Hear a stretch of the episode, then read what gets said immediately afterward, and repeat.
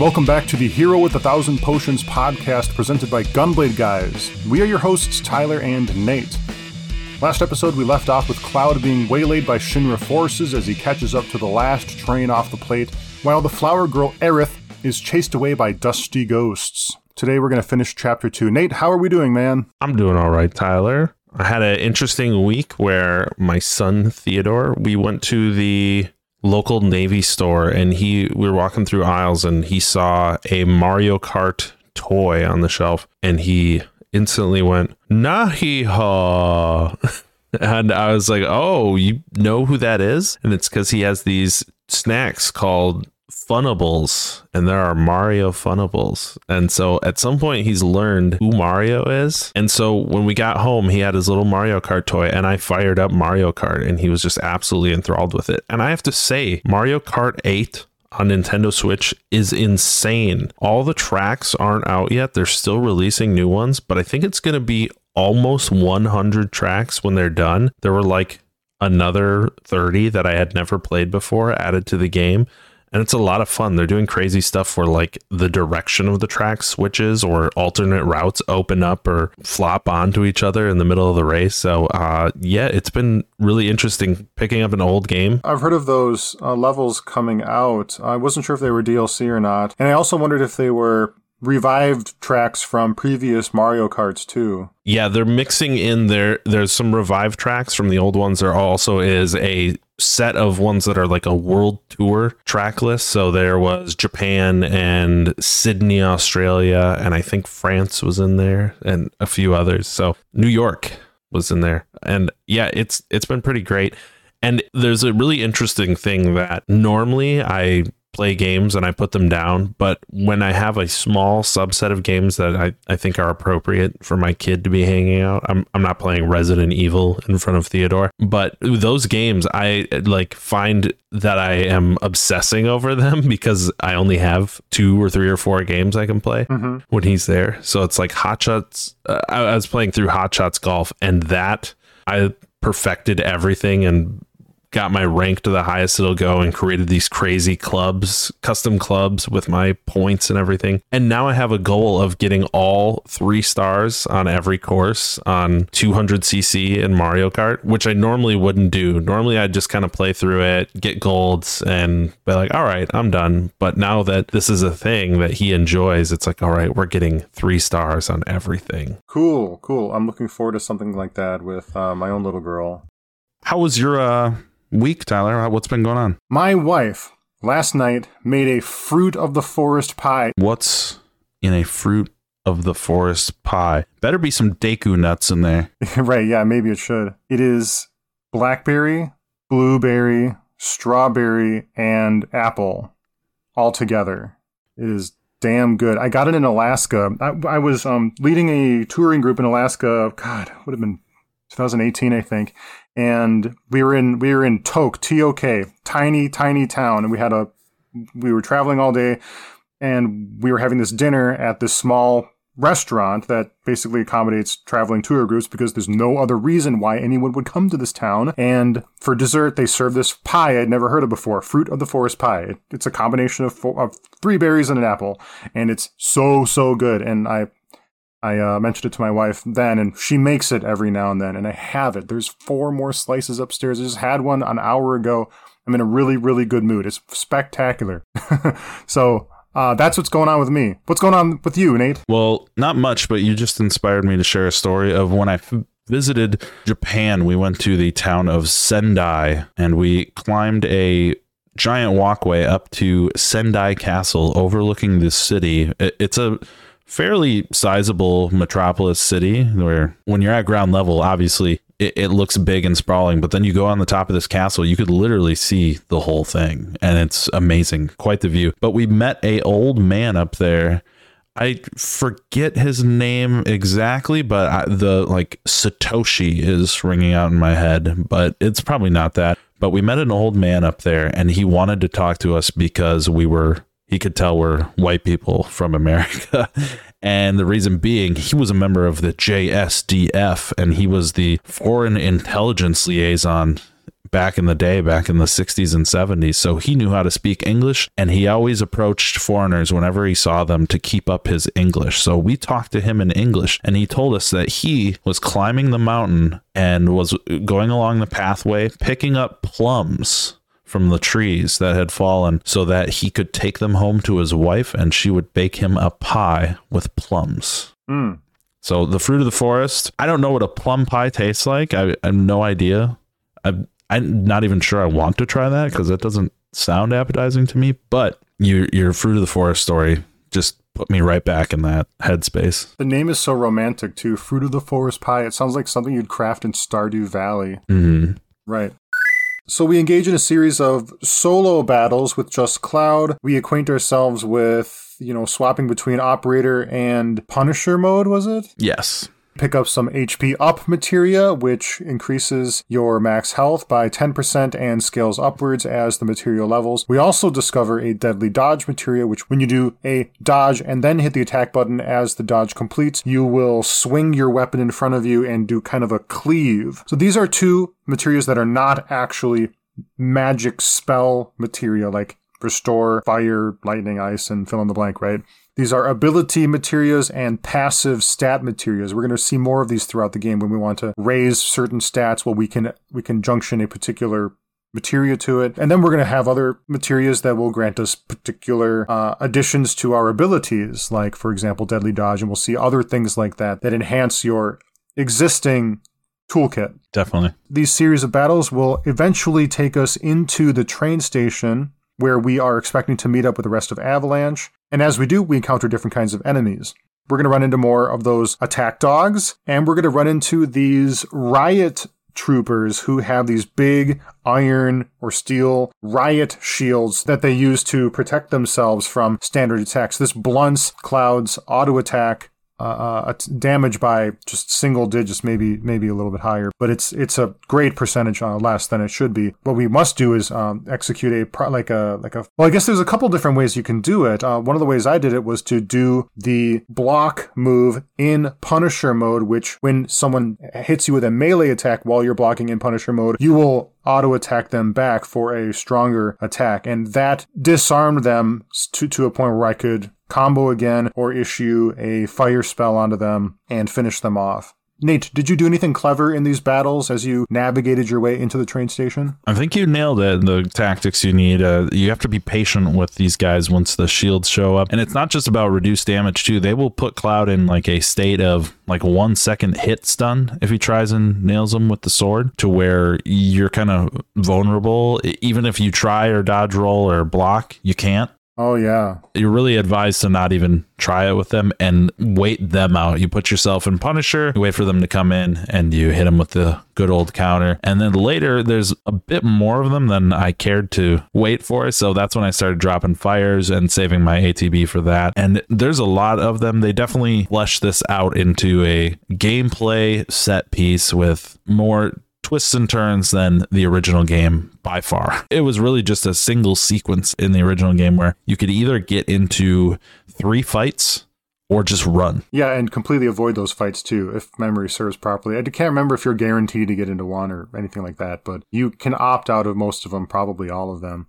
And in Remake, this action sequence ends with not quite a boss, more like an elite mob. He's a riot trooper like the others, but he's in red armor now instead of, I think it was blue or gray, and he's got the electrical baton like the other guys do, and he's got a lot more health. His name is the Huntsman. I don't know what he's hunting, perhaps Snow White. Very good. Snow White, delirious ex-soldiers, and everything in between. And because he's stronger, you really do have to constrain your battle behavior to the strategy that's going to work to help you complete this guy. And we're going to see more of this throughout the game. In OG, you can fudge your way all the way through Midgar with just auto attacks. You could buy 200 grenade items and carry yourself through Midgar probably just fine. But in OG,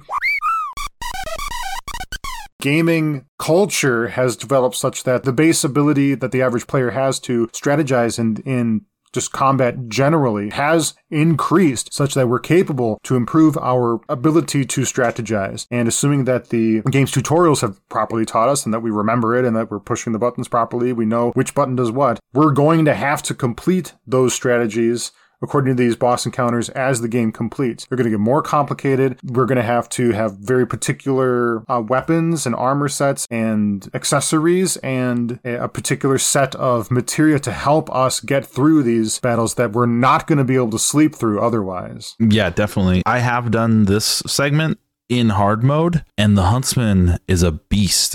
And yeah, like in normal mode, you kind of can shrug off people shooting at you from a distance or whatever. In hard mode, if you leave those guys there, they will murder you with their gun. So you have to get out of the swarm of them, take out the range DPS, go back in, get your counter stance on, take out the shields, because if you try and take on anyone with a shield guy in proximity, the presence of their shield will stop your swing. So it's really about, you got to know your tactics and you got to use that ATB wisely. So for anybody out there, if you get to that point where you can try out hard mode, it's really a treat to re-engage some of these fights. They're tuned very well. I can imagine it. I can imagine getting into hard mode, having finished the game. I know all these buttons. I know what I can and can't do. I know how far my dash roll goes. I know the cooldown between attacks. I know when to swap to Punisher and when to swap to Operator. That these encounters are probably so much more fun and really hard as nails in a very enjoyable way. Yes, and to add maybe something we haven't talked about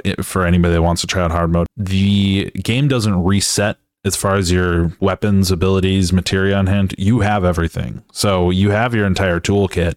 So they go ham on you, and you have to use everything at your disposal to give it back to them. And it's pretty great. Cool. So we take down the Huntsman, and very much like we do in OG, Cloud looks over, like he's at the top of this, it's not a rail bridge though, is it? It's this bricked footbridge over the train tracks, and the train is racing underneath it. He leaps off of it onto the train, and the scene is over. Yeah. In OG Final Fantasy, this is a iconic moment for me, because like I mentioned before I had the memory card, I was replaying this game over and over and over. And I also mentioned that the song that's playing is like pretty calm and melancholy. So just that scene of like him running away, jumping onto the train and escaping with that song as the background, it still has this very nostalgic, gripping effect on me every time I see it. So playing through the original game, that scene, it's like a piece in time that takes me back to being 10 years old again. I remember the emotional tension of being like, I'm gonna be late for the train, and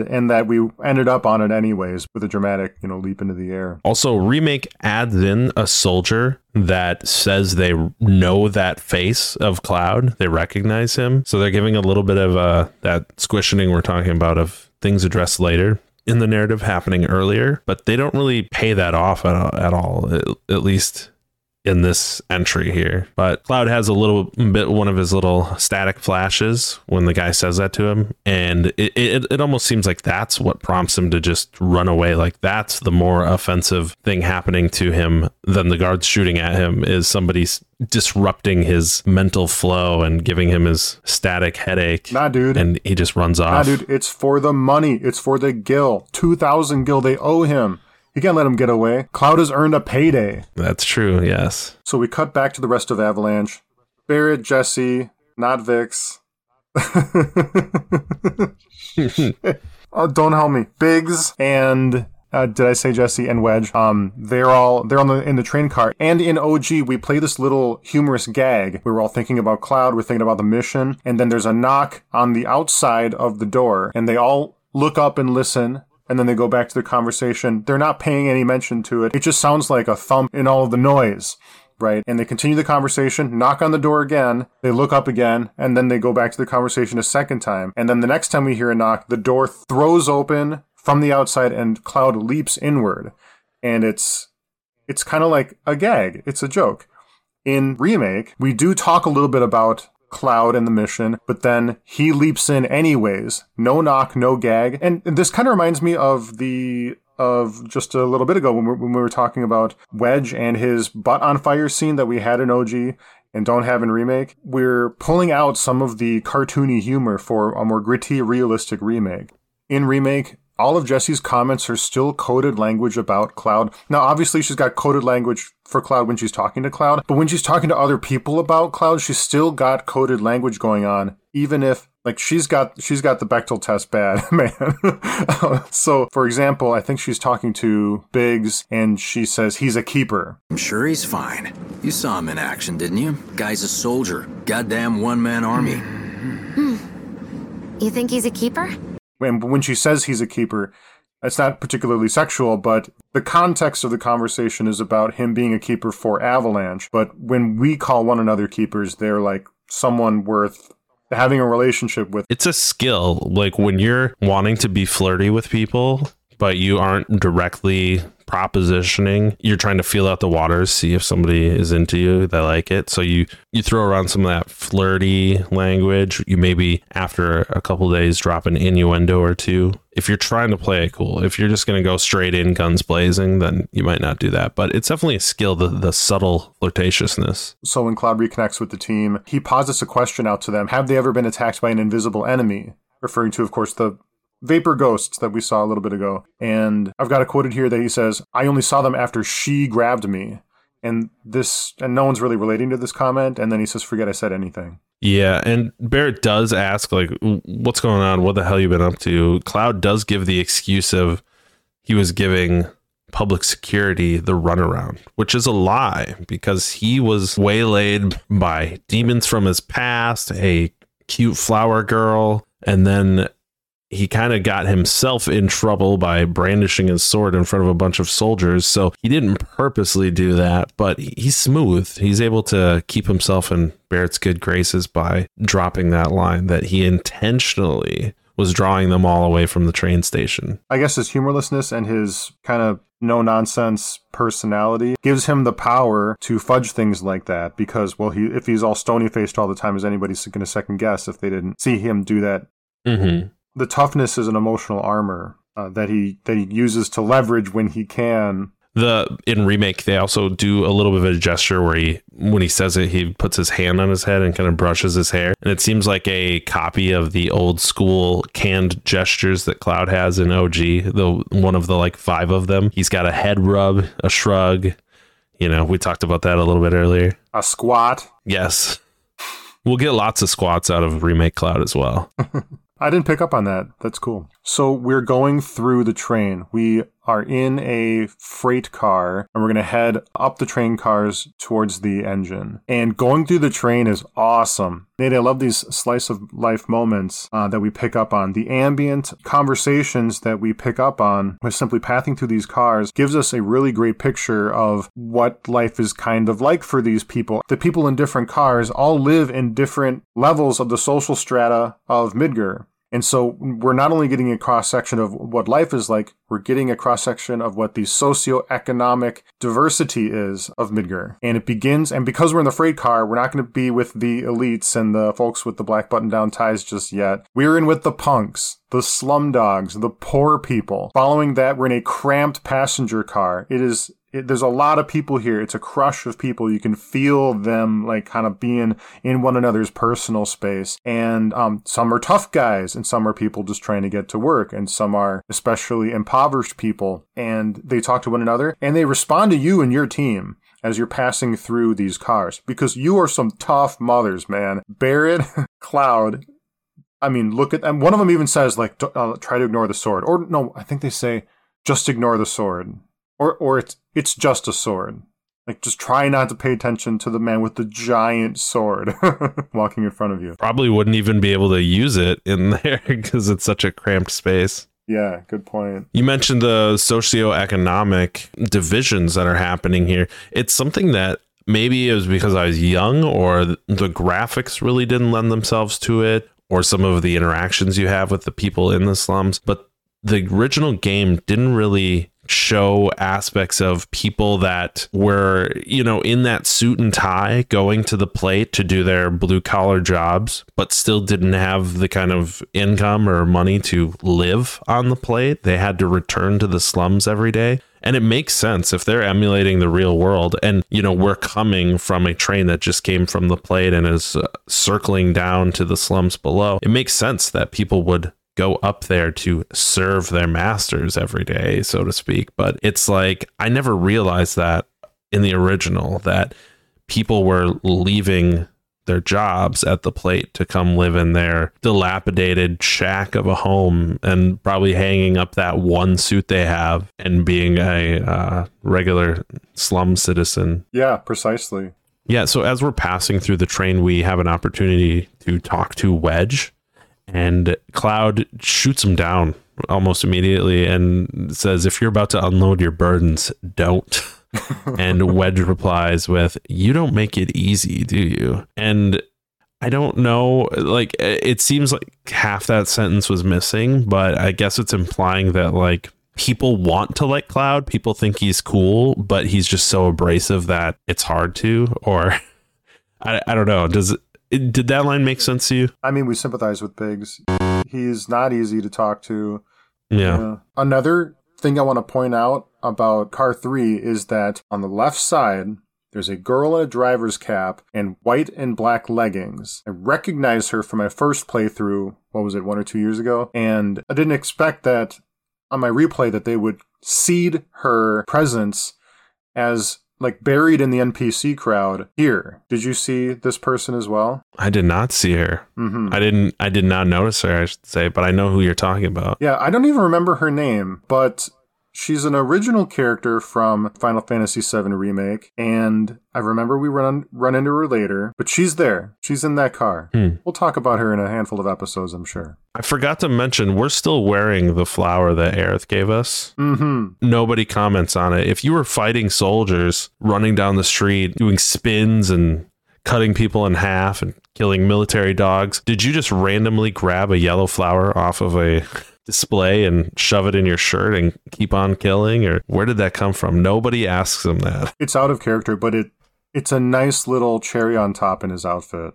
It gives this little extra something. Well, I guess it's like, you might say in a metaphorical sense, you know, like a signifier of the planet, a signifier of Aerith. Her presence is with him now.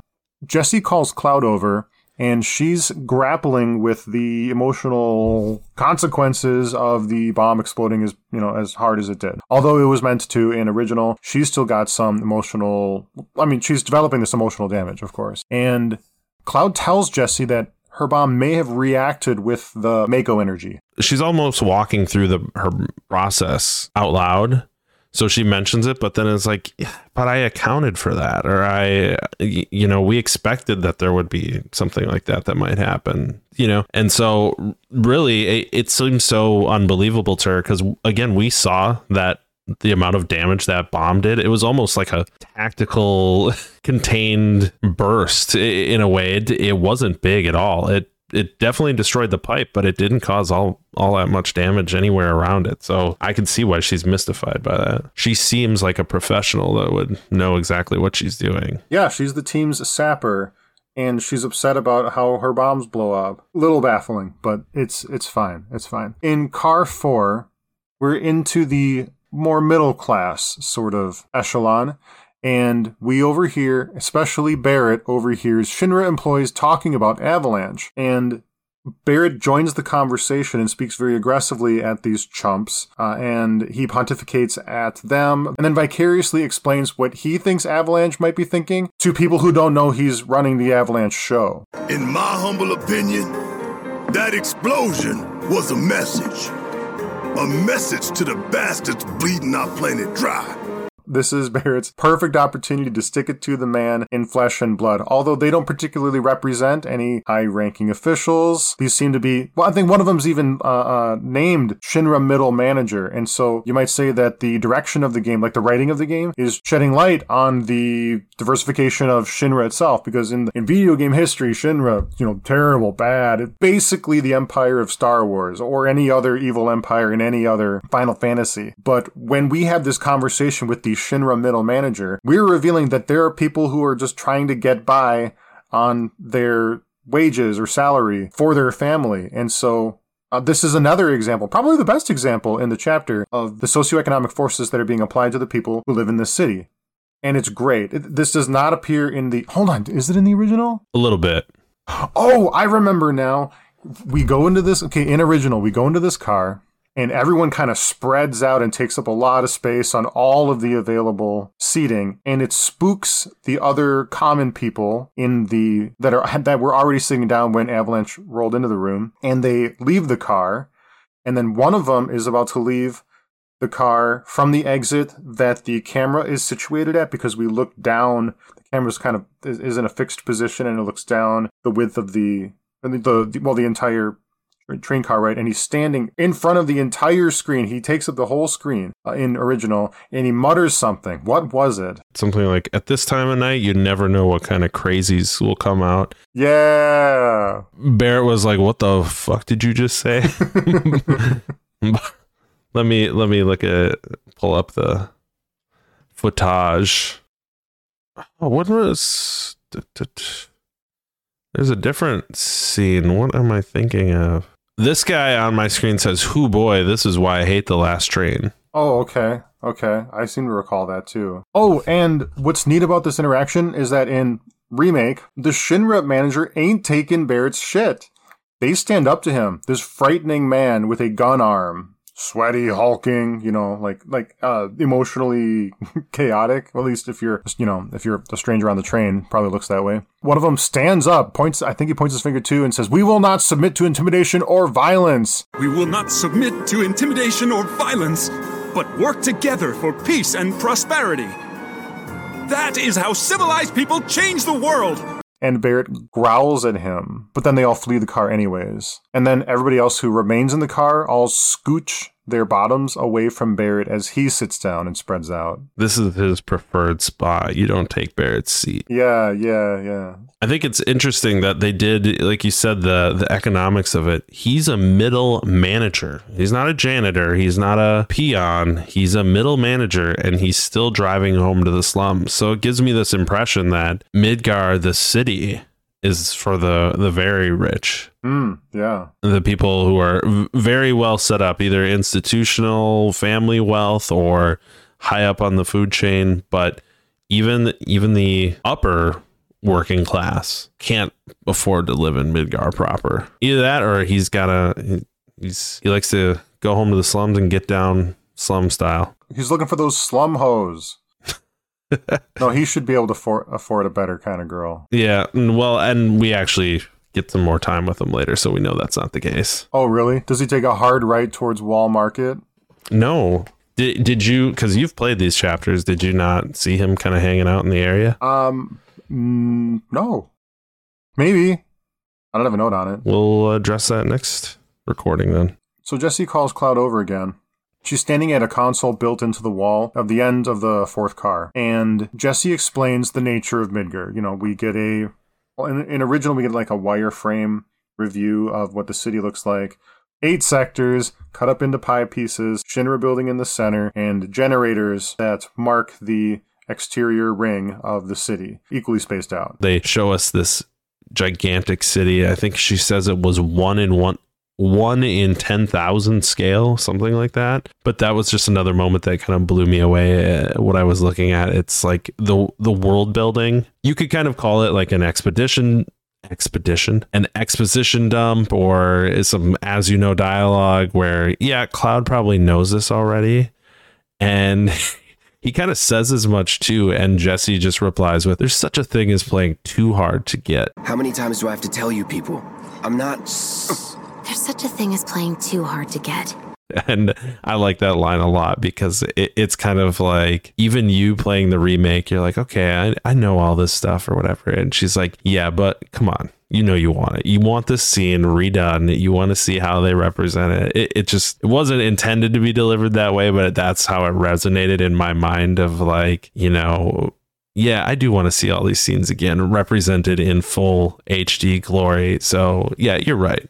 I'm going to stop being an ass and watch all this stuff. You might think that the subtext of the scene is that Cloud is getting on people's nerves, or at least the cracks are showing in the niceties of Avalanche. Yeah, indeed. And there's just a charm to her being so into the electronics and the diagrams and diagnostics and things. It's interesting that we'll learn more about her character and how this is kind of an acquired taste. Like it's a passion she's picked up in recent months or years. Mm-hmm. Then she does a little pontificating herself, not quite so boisterously as Barrett does, but I actually really like this point. There's a lot of counterpoints to the whole Shinra argument in this chapter, and here's another example. I think this is my favorite version of it, where she says, she lays blame on the people of Midgar themselves. She says, the people are addicted to their luxury. The whole system is sustained by the Mako reactors, which feed the insatiable appetites of the public. Shinra isn't just sort of the amorphous villain in Remake. We are also saying that the upper crusters can't help themselves, can't rescue themselves from their addiction to luxury, to technology, to Mako energy, and are being part of the problem. I really like that. Humans can't help themselves. I agree. If you don't mind if I interject with a tangent. Please. It really kind of strikes at even some of the personal experiences I've had with people that they all have good intentions in terms of businesses I've worked with and industries, being in the energy industry with my previous job being a designer there. My goal, I didn't care about making more money for the company. I was concerned with making better products and making our services better. And it's like, I could have these kind of arguments about being better and doing better work and making things better till I'm blue in the face. And there were just people that their only thing was getting ahead of the markets, getting ahead of the industry, making more money. Oh, well, we can charge them more because our competitors are charging them more. So we have to too, because otherwise we're going to get overrun. We're going to get lost, and we have to build up those resources. And essentially everything was defensive and reactionary in how they were doing their business. And it's like, you could never have these conversations of like, for the last 10 years, we've made more money each year after year, and you've brought on more employees, and we've done more work and served more people. How is that still not enough for you? How are you still in this constant panic mode? So I think what she's saying here, it kind of resonates with me of this lifestyle we've created where nothing's ever good enough, and we always want more, and we always have to be pushing more than the next person because of this fear that if we don't, we're going to be swallowed up. The ground's just going to open up and swallow us because we weren't working hard enough.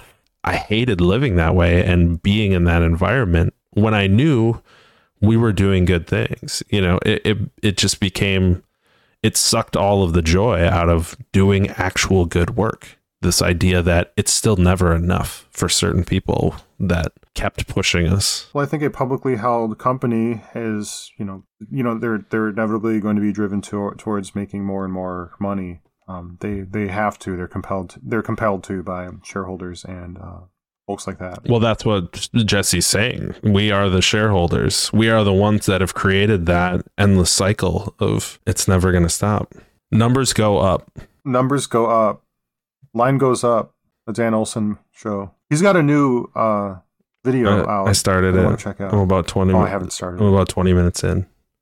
What do you think of it? It's God. That's you've probably seen the title, The Future is a Dead Mall or whatever. Mm-hmm. And it's so emblematic of kind of exactly what I'm talking about is everyone trying to push and cash in. And, it's kind of sad in a way that nothing can just be joy anymore. It has to be a product. Everything has to be a product and a coin and a means for them to invest, and I'm going to sit on my money and get more money back or whatever. And it's like, hey, can a movie just be a movie? Can a digital experience, like you hop into a game and you play that game, can it just be a game? Obviously we sell our games, right? But I kind of miss that era of somebody says, I want to make this cool thing.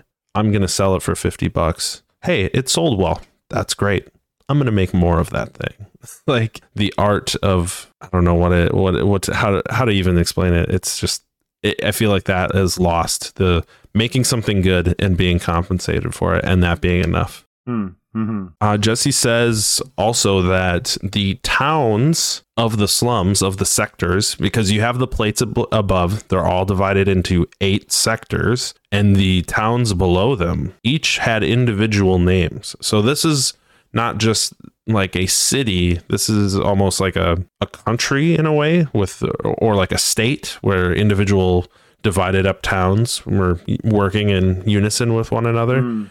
But no one remembers the names of the towns anymore. They've just been lost in the shuffle of you're the slums now. You're where we send the people we don't want to look at. And so nobody has kept up with their history, with their people, with their traditions. None of that matters anymore because Midgar is Midgar. The Titan above you is all that matters, and what sector you live in is the most important thing. You've been reduced down to a number. I have difficulty believing that nobody knows what these towns' names are, but it doesn't really matter because the sentiment that they're trying to provoke in that moment is that this is a story about being dispossessed. This is a story about people who have been cut apart from their homes or from their former lives or from their former identities. Every character in OG is a representation, a different kind of representation of being cut away from something. And the world has a lot to do with it. In fact, Cloud and all of his background, of course we know Aerith is very well. I guess I don't need to go through them all. Maybe I'll just cut all that. But the bottom line here is that that comment is Final Fantasy VII. But it's about loss of home. At least in the original. I think it's about something different in remake, but at least in original, everybody's got a story beat like that in their background. And when you think of it being a game from Japan now, Hironobu Sakaguchi wouldn't have been old enough to specifically have experienced post-World War II culture in Japan, but I'm sure he experienced a lot of stories and tales and advice from his elders of how they went from being a isolated imperial country to being a very westernized country once the Americans came in and kind of set up the new status quo for them. And it was very successful for them. Their industries boomed, their country grew, their trade exploded. The 80s were amazing for Japan in terms of positioning themselves on the world stage as a major economic player. And so that was the culture Sakaguchi was coming out of. He made his stamp and his success in the 80s and 90s. And so he's part of this industry that has consumed the world, and he's probably heard a lot of lamentations from the elderly of saying, yeah, no, none of these kids today, you guys, you don't remember where you came from or what it was like before or what we've lost, because it's rare for a entire people's culture to drastically change so quickly in maybe even just one generation. So the final conversation in this chapter is between Cloud and Barrett, and they're relaxing, they're home free now, and the sentiment is kind of like, well, people, if they hate their lives, why don't they just get out of here? Why don't they just leave Midgar? And Barrett supposes that, well, it's because they can't. They're kind of railroaded into this one particular lifestyle, railroaded into their habits, or maybe they're addicted to the leisurely offerings of the city, whether that be in a slum or on the upper plate. And Cloud recognizes this. He understands that, and he draws the analogy that these people and their lives, these pitiable people, they're like the train they're on. There's only one way it can go. In the original, Barrett says, it's 'cause of that bleeping pizza that people underneath are suffering. And then when I say bleeping, it's written in the shift numerical entries on your keyboard. I don't know if there's a different word for that character set. Yeah, all the faux expletives. Yes. And so even as a 10-year-old, I knew to read that as, it's because of that fucking pizza. It's because of that great big pizza in the sky that people down there gotta struggle to survive. Shinra sucks up Mako while the soil turns to dust, the air fills with smog, and the flowers die.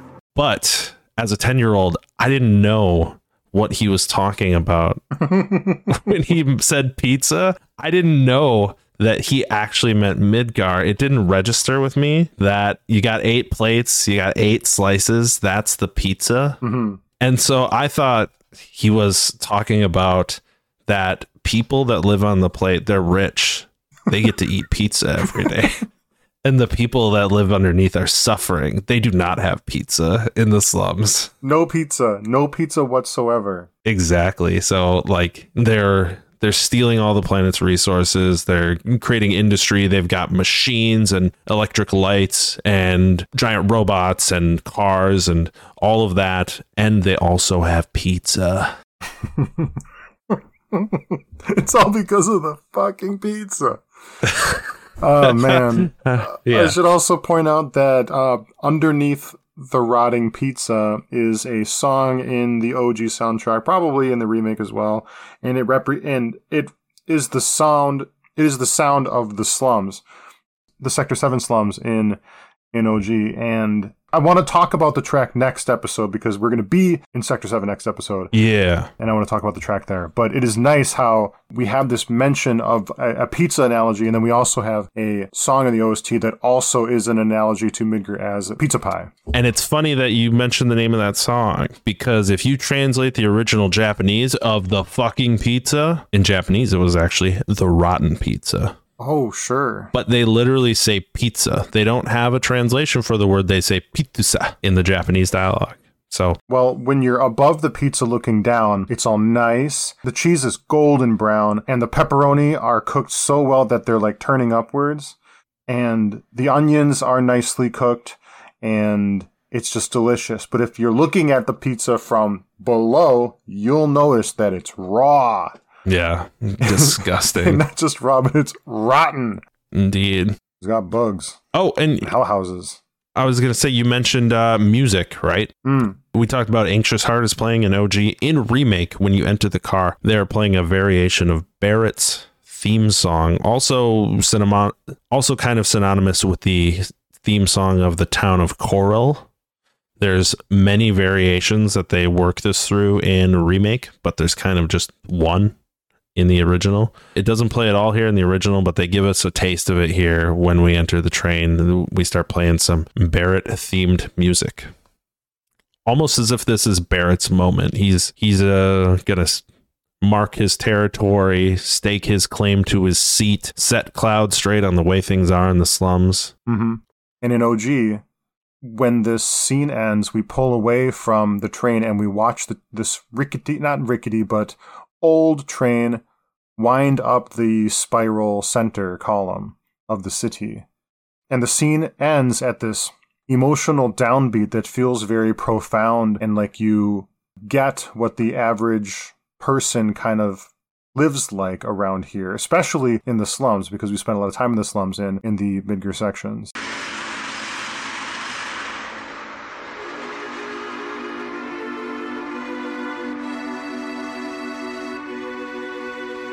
Yeah, that shot of the train going around the pillar, again, another foundational moment for me of just being awestruck by what I was seeing as a 10-year-old. Yeah, so grand. Yeah, and the scale of it, because like you just couldn't experience anything like this in video games before the PlayStation. There's just no way. Yeah, in 2D, I can't picture anything else. I mean, I guess I'd say maybe the biggest thing would be Final Fantasy VI. The intro had that like ziggurat tower thing of where the emperor stood on. Am I remembering that correct? You're the sixth aficionado here. That's correct. And yeah, you're on point. It's the imperial capital, and it is built like a technological ziggurat, and the city is called Vector. I didn't recognize it back in the day because I didn't have the reference, but after seeing Blade Runner, I felt like that Final Fantasy VI ziggurat was inspired by the intro to Blade Runner. That shot in 7 was another just foundational piece for me. Again, throughout the entire train section in OG, we're playing the Anxious Heart song. Mm-hmm. And so it's very melancholy and calm and perfect word. Exact word I was thinking. And it has some, like we talked about before, some resolutions that are positive or feel like this childlike melody to it. So it's like a musical purgatory, the same way these people are stuck between these ideas that they could become successes, they could move up to the plate, but then they're traveling down into the dirt every single day. They're in a kind of purgatory themselves of living between two worlds, and the song reflects that, I feel like. So yeah, we circle the pillar, the train arrives in the Sector 7 slums, and that is that for our dive into this chapter. Chapter 2 is wrapped up. I imagine we're going to meet some new characters next time. We'll see if I mod those characters or not, and I'll get back to you on the state. I mod those characters? Yeah. Oh, Nate, you scoundrel. Hey, no. You're thinking... No. All I want is just to put them back to their original design. How's that sound? I'm just kidding. I like their new design.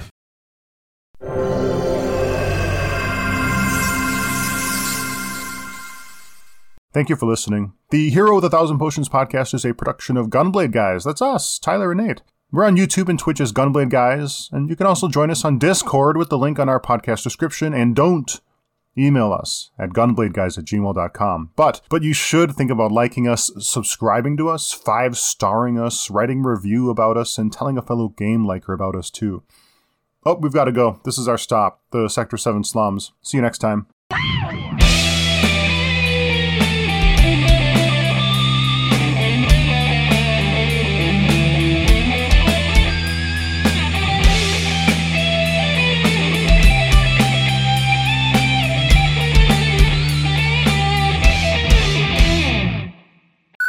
Quiet, Pepsi. Stop fizzing.